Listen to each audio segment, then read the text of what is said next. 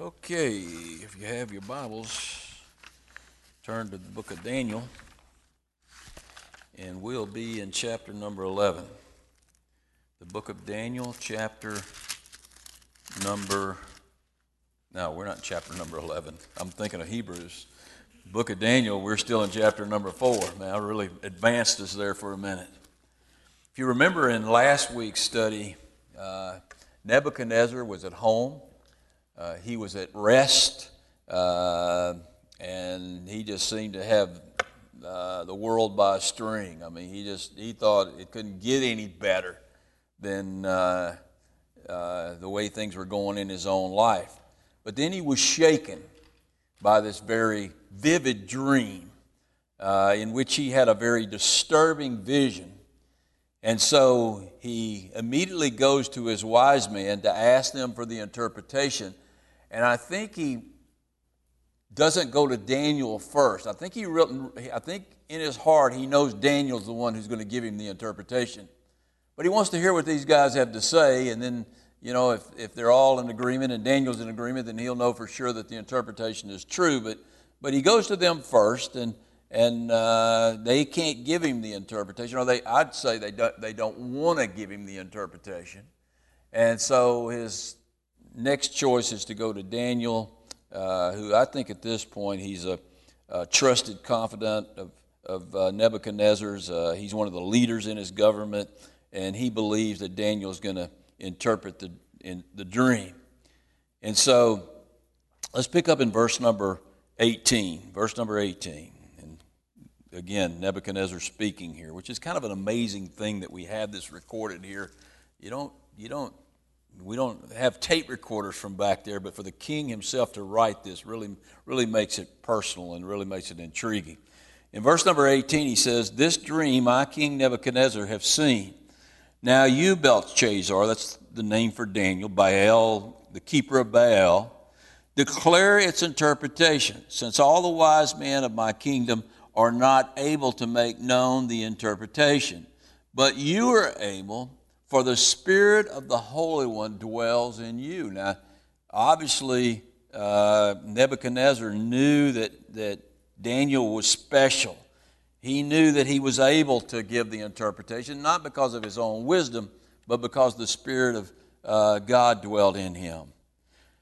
You know, it's a really good thing. I'd say, go so far as to say it's a great thing when people see the Spirit of God dwelling in you. God places us in positions, and he fills us with his, our, his Spirit so that we can be his witnesses. Now, I believe with all my heart that nobody can get saved unless God saves them. But God uses us, and he fills us with his Spirit for a purpose so that we can uh, be that light shining in darkness. And, and that's exactly what he did with Daniel. And all Daniel does really is plant a seed. But that seed, based upon his character and his integrity, that based upon his relationship with the Lord, that seed is going to lead to the salvation of Nebuchadnezzar. We're going to see here later on in the story. All right, now pick up in verse number nineteen. "And then Daniel, whose name was Belteshazzar, was astonished for a time." Now, if you have the King James Version, it says for an hour. And I believe that's the correct interpretation. For an hour, he heard the dream, and he was astonished. I mean, I said last week that I believe anybody that looked at his dream honestly could come up pretty close with the interpretation of the dream. And Daniel hears the dream, and he's dismayed. I mean, he's taken back, and he's taken back for about an hour because his thoughts troubled him, going on in the verse. "And so the king spoke and said, Belteshazzar, hey, don't let this dream and its interpretation trouble you. Uh, and Belteshazzar answered and said, my lord, may the dream concern those who hate you, and its interpretation concern your enemies." That tells me that Daniel understood or knew the interpretation right away. And he was bewildered. And he doesn't really know how to break the news to Nebuchadnezzar. I think at this point He's very fond of Nebuchadnezzar. He's, he's a leader in his government. He has a strong relationship with Nebuchadnezzar. And, and this dream really disturbs him. Now, I believe the other wise men had a good idea what the interpretation of the dream was, but they weren't going to tell Nebuchadnezzar because they knew that old adage about uh, uh, killing the messenger. And they didn't want to give Nebuchadnezzar bad news and, and, and be killed for it. And I, and I don't think Daniel's troubled for that reason. I don't think he's afraid he's going to get killed, although that might, there's a possibility that could happen. He's troubled because Nebuchadnezzar is his friend. And so he hesitates. And Nebuchadnezzar senses his dismay. And so Nebuchadnezzar says, look, Daniel, go ahead and give me the interpretation. I'm not going to hurt you. I mean, I want the truth. Give me the truth. And, and, uh, uh, and, and, and tell me, tell me the interpretation. Well, the interpretation was so bad. The, the consequences that were going to take place based upon Nebuchadnezzar's pride were so bad that Daniel said, hey, I, I wish, that, what's going to happen here, I wish it on your worst enemies. I wish it on the people that hate you. That's, in other words, he, in a roundabout way, he said, this is not good. I mean, the dream you've had does not bode well for you. And so he says, basically, let me give you the bad news first.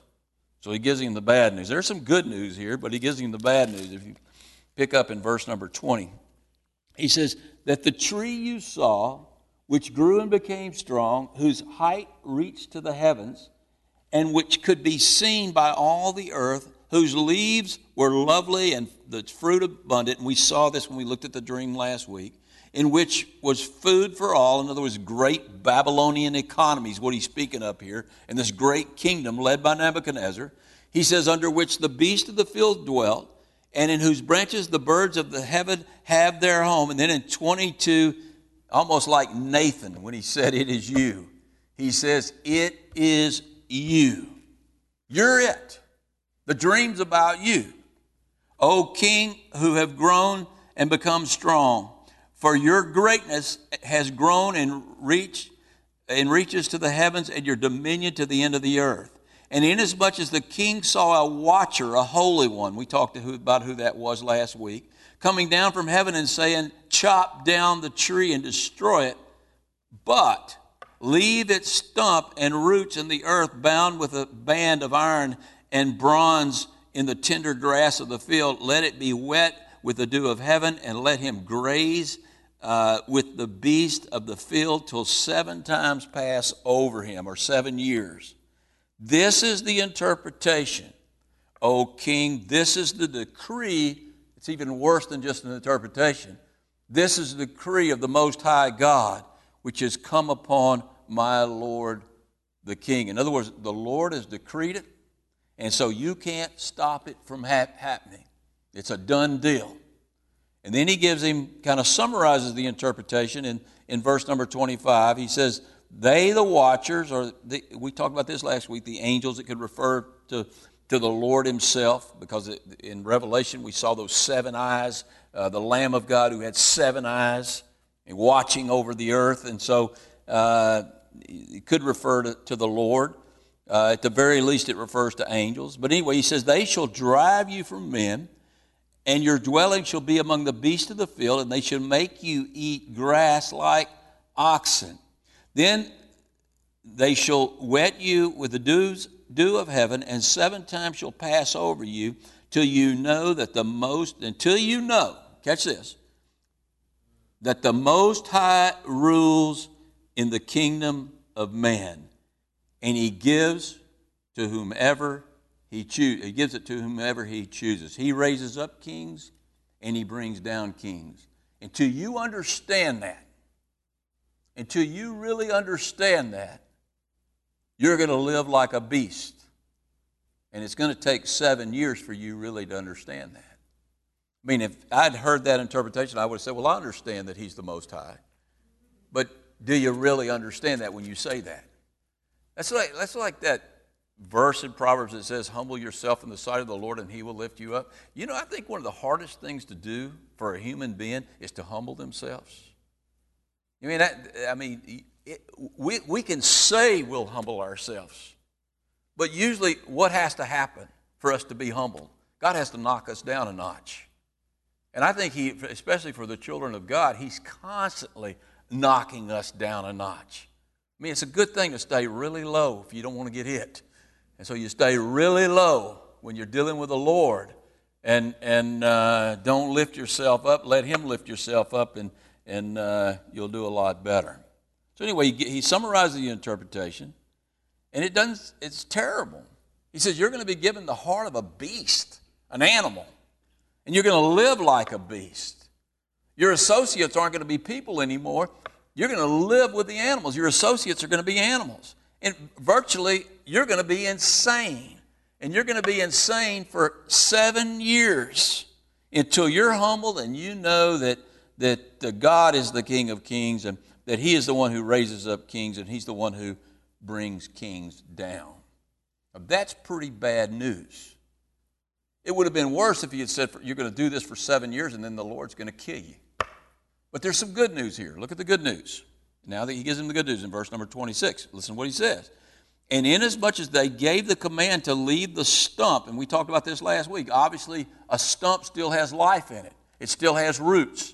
And so inasmuch as they gave the command to leave the stump and the roots of the tree, that's good news for you, because your kingdom shall be assured. After you come to know that the heaven rules, after seven years, your kingdom's going to be restored to you. And so that was good news. You're not going to be utterly destroyed.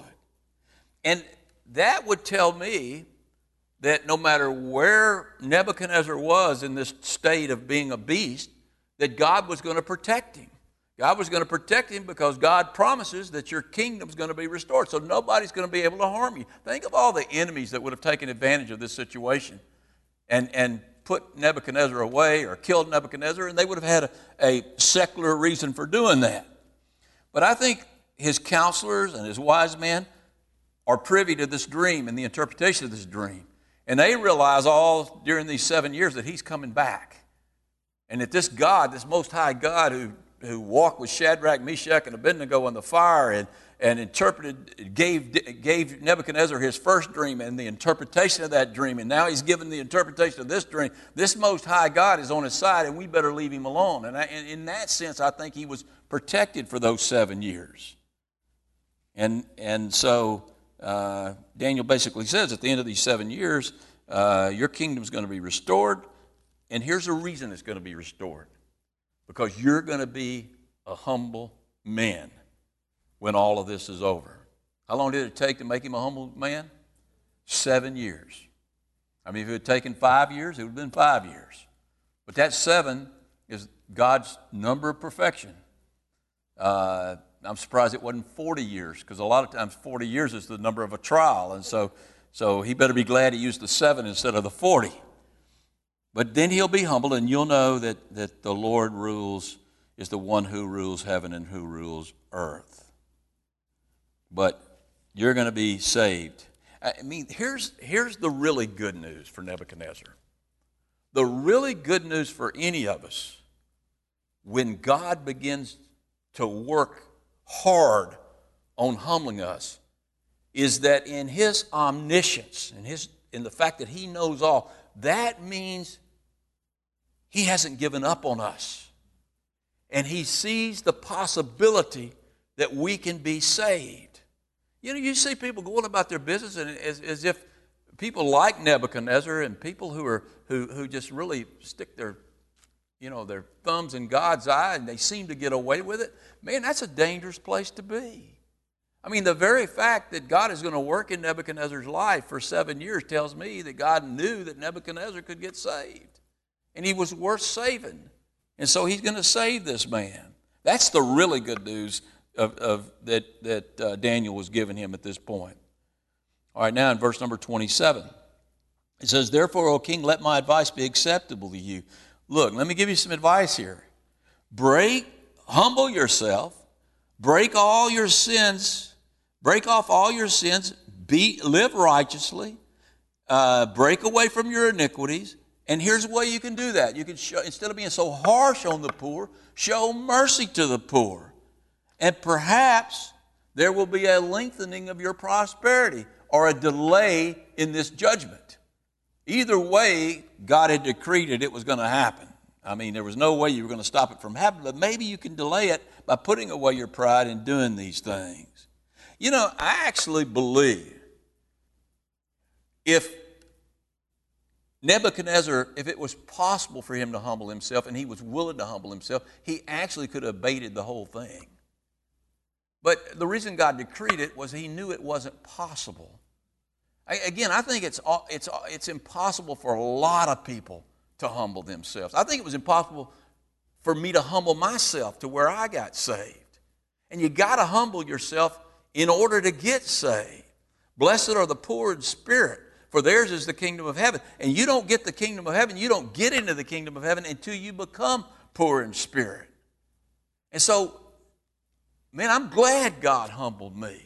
And I think a lot of you could give that testimony. Maybe there are a few in here, you just humbled yourself. Well, that's good. You saved yourself a lot of grief. But for most of it, that's a, that's a very difficult thing to do, uh, almost an impossible thing to do. And so Daniel says, look, and Daniel's speaking by the Spirit of God, and I think maybe he could have delayed this judgment. But Nebuchadnezzar didn't pay heed to Daniel's warning. And as the time passed, the twelve months passed, the year passed, Nebuchadnezzar pretty much brushed aside the warning, and uh, he just he and he wasn't afraid of the Lord anymore, and so he went on doing the same things he was doing before God warned him in the dream. You know, it's like Solomon says in Ecclesiastes chapter eight, verse eleven, because the sentence against an evil work is not executed speedily, therefore the heart of the sons of man is fully set on doing evil. And I think Nebuchadnezzar, you know, I think at first he was afraid and probably tried to help the poor and probably live righteously, and then, you know, nothing's happening here. I mean, I'm going to go back to my old ways, and, and uh, you know, heck with this this being a nice guy. I'm going to, I'm going to be the king. I'm, I'm, I am the king, and people are going to honor me as king, and I'm not going to humble myself. I don't know if he actually said those words, but I think that's what was in his heart. And then in verse number twenty-eight, he says, all this came upon Nebuchadnezzar. Now, we're, now, now he's going to have to learn the hard way. At the end of twelve months, he was walking about the royal palace of Babylon. Now watch the pronouns here. And the king spoke, saying, is not this great Babylon that I have built for a royal dwelling place by my mighty power? Had he humbled himself at this point? I don't think so. And for the honor of my majesty. Majesty. Now, that's pretty bold talk for a guy who's been warned that he needs to humble himself. It's real bold talk. But you know what? From a worldly standpoint at this point, Nebuchadnezzar had a lot to boast about. You study Nebuchadnezzar and you, you look at some of the archaeological evidence for, for the building projects that he took on. His passion was like Herod's passion. It was to build the greatest city in the world. I mean, Herod's passion was to make Jerusalem the greatest city in the world. Uh, Nebuchadnezzar's pa- passion was to make Babylon the greatest city in the world. And, and I think he pretty much succeeded at that. Uh, in the ruins of Babylon, they found over fifty buildings with Nebuchadnezzar's name inscribed upon it, that, that uh, him as the builder and architect of those buildings. And, and if you read any of the ancient writings of that time, anybody who went to Babylon spoke about the hanging gardens of Babylon, one of the seven ancient wonders of the world. Now, they, they obviously didn't survive, but they were. It was a spectacular. It was like he built this great city as a mall and had all of this greenery and, and all of this, this uh, natural Uh, beauty within the walls of the city, and and so anybody that went there just, you know, went on and on and on about about the hanging gardens of, of Babylon. And so he was getting pretty puffed up again. He looks out, he's walking out, and he looks at the great city, and he says, I built this city with, uh, you know, uh, and for the honor of my majesty, for my honor, not for God's honor, but for my honor. So Uh, he was puffed up. He was he, he instead of humbling himself, he actually got more puffed up in pride, and uh, that helped him forget his dream. But let me ask you a question: had God forgotten his dream? Uh-uh. The Most High had made a decree, and and now the hammer's about to come down. Look at verse number thirty-one. It said, while the while the word was still in the king's mouth, a voice fell from heaven, King Nebuchadnezzar. To you it is spoken, the kingdom has departed from you, and they shall drive you from men, and your dwelling place shall be with the beast of the field, and they shall make you eat grass like an oxen, and seven times shall pass over you until you know the Most High rules the kingdom of men and gives it to whomever he chooses. So at that very moment, Nebuchadnezzar's trial, his trial begins. Then, then in verse number thirty-three, it says, that very hour, the word was fulfilled concerning Nebuchadnezzar. He was driven from man, and, and he, he ate grass like oxen. His body was wet with the dew of heaven till his hair had grown like eagle's feathers and his nails like bird claws. Does that remind you of anybody? Anybody in, in the modern era, does that remind you of anybody? You remember, have you ever seen pictures of Howard Hughes in his last days? How he just, he became like a beast, like an animal. Uh... Uh, how his nails grew out. Go on the internet and look at some of those pictures. His nails were like this long. His hair was like just shaggy and like that. He didn't take any baths. Uh, he, I mean, his was the, this was the richest man in the world. And he went insane. I mean, he never humbled himself, obviously. And he lived like an animal. And so it's a good picture if you look at that. I don't know if he ate grass or not. I don't think he ate grass, but, but uh, he certainly wasn't the man he used to be. Now, scholars speculate on where Nebuchadnezzar spent these seven years. Some people believe he spent them out in the woods outside the gates. That's a possibility. The, the problem with that is he had so many enemies among the people, uh, it would have been a real dangerous situation. But God said he was going to make it through the seven years, so I, he, um, God could have protected him no matter where he was at. A lot of people believe that he lived within the gardens, that he roamed the gardens, the, the, the hanging gardens, and, and that there was an iron cage there that, that kind of set his boundaries. And that kind of goes with the, the uh, circle of iron that you, you see in the dream. And so, so that's possible that, that, that uh, that's where he lived. But in any case, uh, regardless of which interpretation you, you, you take, I mean, for seven years, he lived like an animal. And for seven years, God protected him. And I think his counselors and his wise men protected him because they believed the dream too. They believed the interpretation. They believed at the end of seven years that he was, he was going to come back into power, and you didn't want to be on his bad side when he came back into power. And so, just as God said it would happen, at the end of seven years, Nebuchadnezzar, Nebuchadnezzar regained his sanity. Look at verse number thirty-four. At the end of this time, of the seven years, I, Nebuchadnezzar, lifted... Now, he, the pronouns are still the same, but they're not about him anymore. They're about the Lord. Watch this. He says, at the end of the time, the seven years, I, Nebuchadnezzar, lifted my eyes to heaven, and my understanding returned to me. And what was the first thing I did? I blessed the God Most High, Jehovah God, and I praised him, and I honored him, the one who lives forever.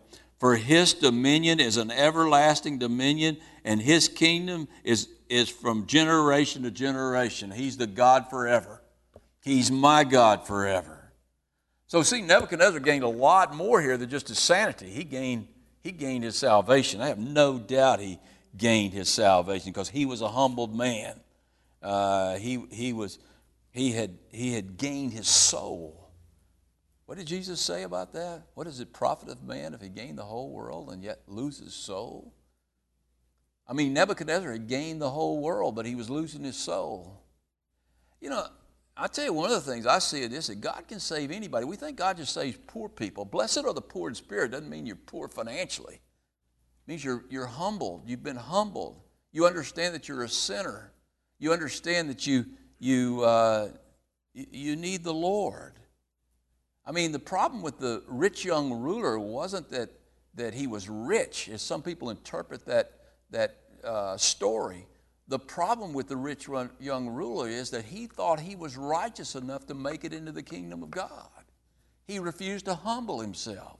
And here was this great king who said, he, he was this, had all of this majesty, and he thought before this happened that he was great enough to enter the kingdom of heaven. He probably said, I do a lot of good things for this. Look at all the people benefiting from my kingdom. But God humbled him, and uh, he gained his soul. And in order to do that, God had to take everything away from him. He said, I blessed the Most High God, and I praised and honored him. No longer was Jehovah just Daniel's God, and Shadrach and Meshach and Abednego's God. Uh, Jehovah was, was Nebuchadnezzar's God.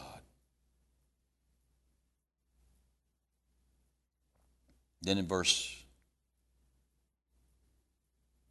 number thirty-five, he says, all the inhabitants of the earth. Listen, listen to how he praises God. All the, what's all mean in the Hebrew?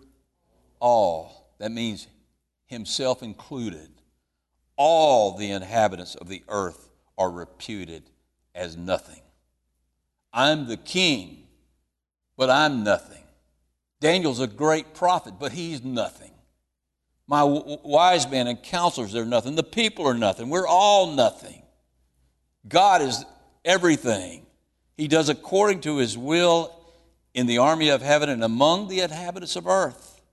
No one can restrain his hand or say to him, what have you done? I mean, Nebuchadnezzar knew at that point that he had no right to ever question God about anything. And we, we don't either. And so he... He was humble, and he learned about the mercy of God. Look at verse number thirty-six. At the same time, my reason returned to me, and for the glory of my kingdom, my honor and splendor returned to me, because I could handle it now. My counselors and nobles resorted to me. I mean, I was back in power. I was restored to my kingdom. And watch this. Now, here was the most majestic king in the world. And listen to what he says. An excellent majesty was added to me. Excellent majesty. Now, he thought he had excellent majesty before he was humbled. What excellent majesty was added to Nebuchadnezzar? I'll tell you what it was. Humility. It was humility. You know what makes someone majestic? I, I, I, certainly in God's eyes, but in the world's eyes too. It's humility. It's humility. How many of you saw American Pharaoh win the Triple Crown? You talk about a majestic horse, a beautiful horse. Now, I didn't hear one time after the race that horse bragging about himself. Now, obviously, horses can't talk, so he couldn't brag about himself, but when you watched him run, he didn't bite. He had a whip hitting him on the back. He didn't bite. He didn't kick when he was in the gate. Here was this tall, beautiful horse under the reins of men, and all he did was do what he did best. He ran. Talk about a majestic horse. I mean, we have politicians, and we're about to get into the politician season now again, who are pompous and proud, and they're blowhards. And all they want to talk about is how majestic they are. I was listening to, and I'm not telling you don't vote for this guy, I mean, I'm, I'm sure he'll be okay, but I was listening to Christy the other day, talking about all the great things he's done in New Jersey and what a wonderful man he is. I was like, man, you're pretty proud. You're pretty proud of yourself. You know, the really great leaders that I've ever seen or have ever read about were humble men. Humble men like George Washington, who led the Continental Army to a great victory over Britain. And when the battle was over, and all his generals were saying, go into Washington and, and, and declare yourself king. You know what he did?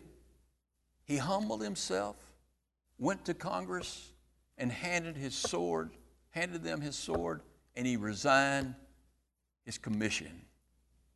You talk about a majestic man with excellent majesty.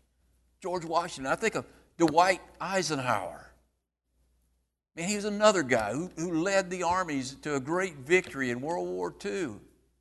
And he comes back, and I mean, he's just a country guy, a humble man. Not a blowhard, not some bombastic politician, but a humble man. Men like that, men and women like that, make great leaders. If you hear of any, let me know. I want to vote for them.